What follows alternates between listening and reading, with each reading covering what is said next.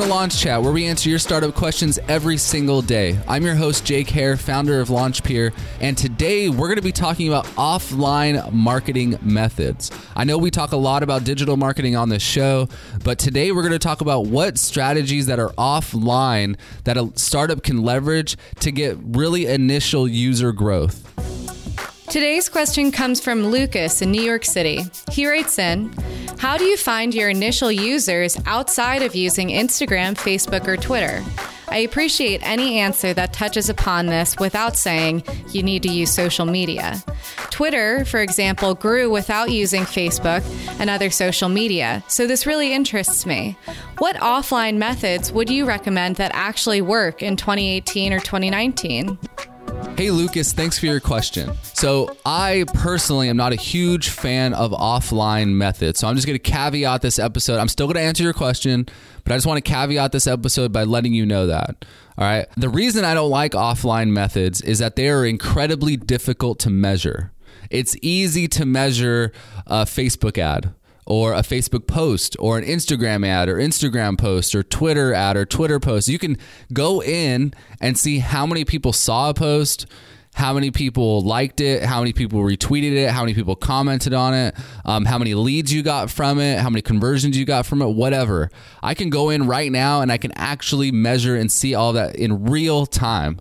With offline methods, it's usually not the case. Living here in Charleston, there's a lot of companies around here who leverage offline methods and they spend a lot of money to do it. And, and these methods I'm talking about radio ads is an offline method, billboards is an offline method, TV advertisements is, is an offline method, sponsoring events and conferences is an offline method.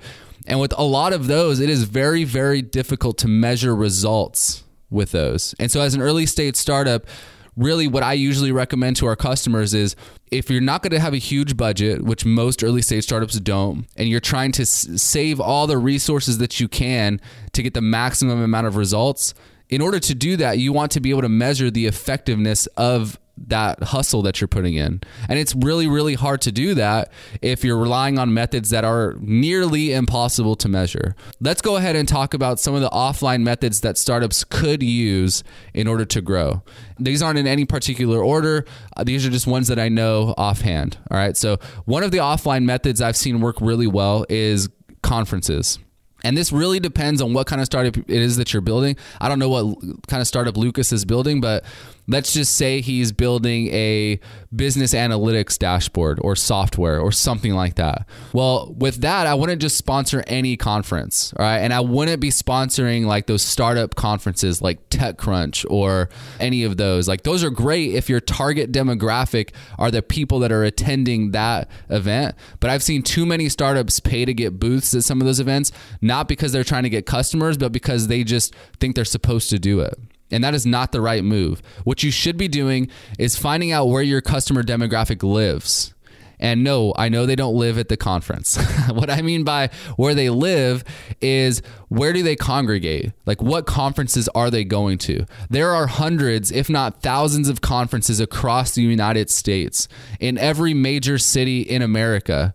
And all of them have different things that they're doing, different specialties, different people that go there.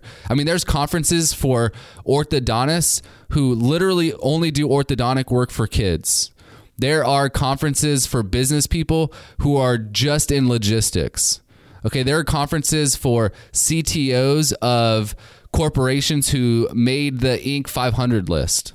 Okay, there are literally conferences for every specific demographic that you can possibly think of. For people who love cats, for cat veterinarians. We could probably have a lot of fun with this, but there are, there literally is. And so what you need to do is find those conferences or events where those people are congregating. I know it's probably not going to be a lot of fun because, you know, unless you are like that demographic too, it's a lot more fun to go to a startup conference or go to a pitch event or things like that. But those are the conferences where you're going to be able to get leads and customers. And early on, that's what you should be focusing on. Don't buy into the hype of like having to go to a bunch of pitch competitions or a bunch of startup conferences because you think everyone else is going.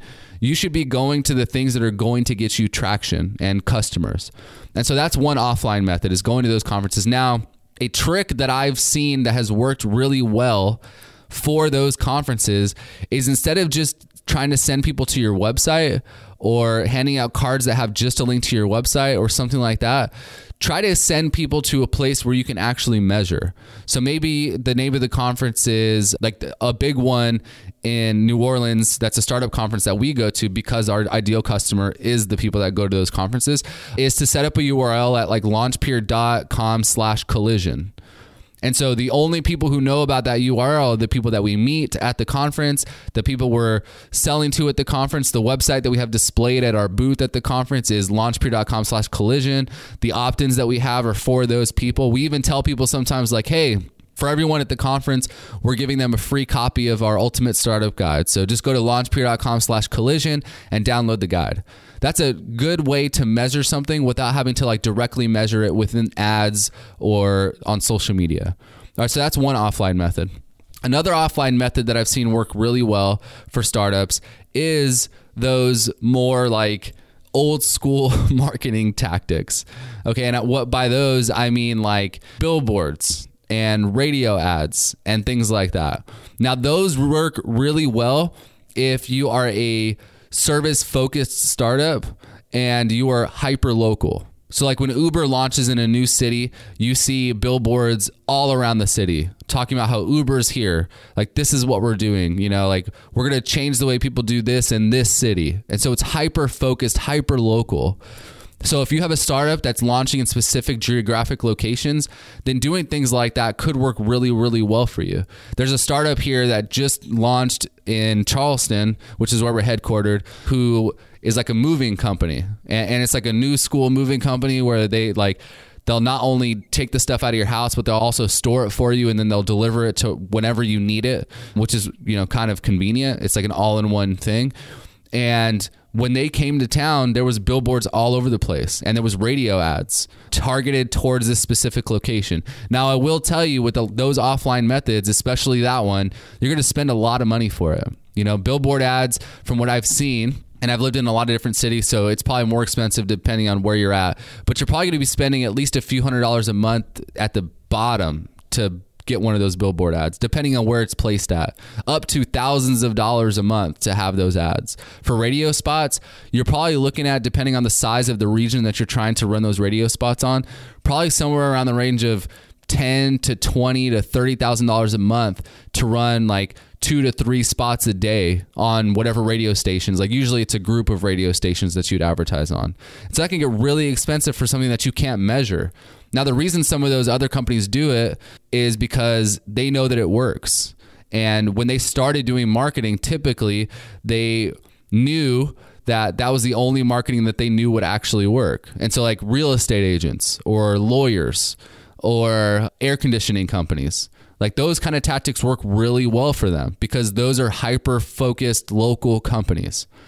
And so they know those tactics work because they've been doing it for so long. And they have friends who own companies that have been doing them and they work really well and they bring in leads. Like they don't know how because they can't track it. But they're probably asking people, like, hey, where'd you see us? Like, oh, I saw you guys' billboard on blah, blah, blah, blah. Okay, not perfect, but it still does the job. Okay, so really like in terms of offline tactics those two are pretty good the last one that's kind of an offline tactic is sort of influencer type marketing stuff. So, trying to go speak at a conference or trying to go speak to a group of people or writing a book or something like that. Now, those things are great if you are the kind of founder who can and wants to do things like that and you're willing to go out and like put yourself out there by writing a book or trying to speak at a conference or trying to speak at an event or something like that. For us, we do that. I try to get on podcasts and try to get speaking gigs and stuff like that all the time because I'm the kind of founder who's okay with doing stuff like that. But some founders, especially of early stage tech startups, you don't want to be the face of the company. Like you'd rather just stay in the background, build a successful company and like just let it grow and that's totally fine. You don't have to be the face of your company as a tech startup. You can just let it grow. And eventually if you get successful enough, you're not going to have a choice.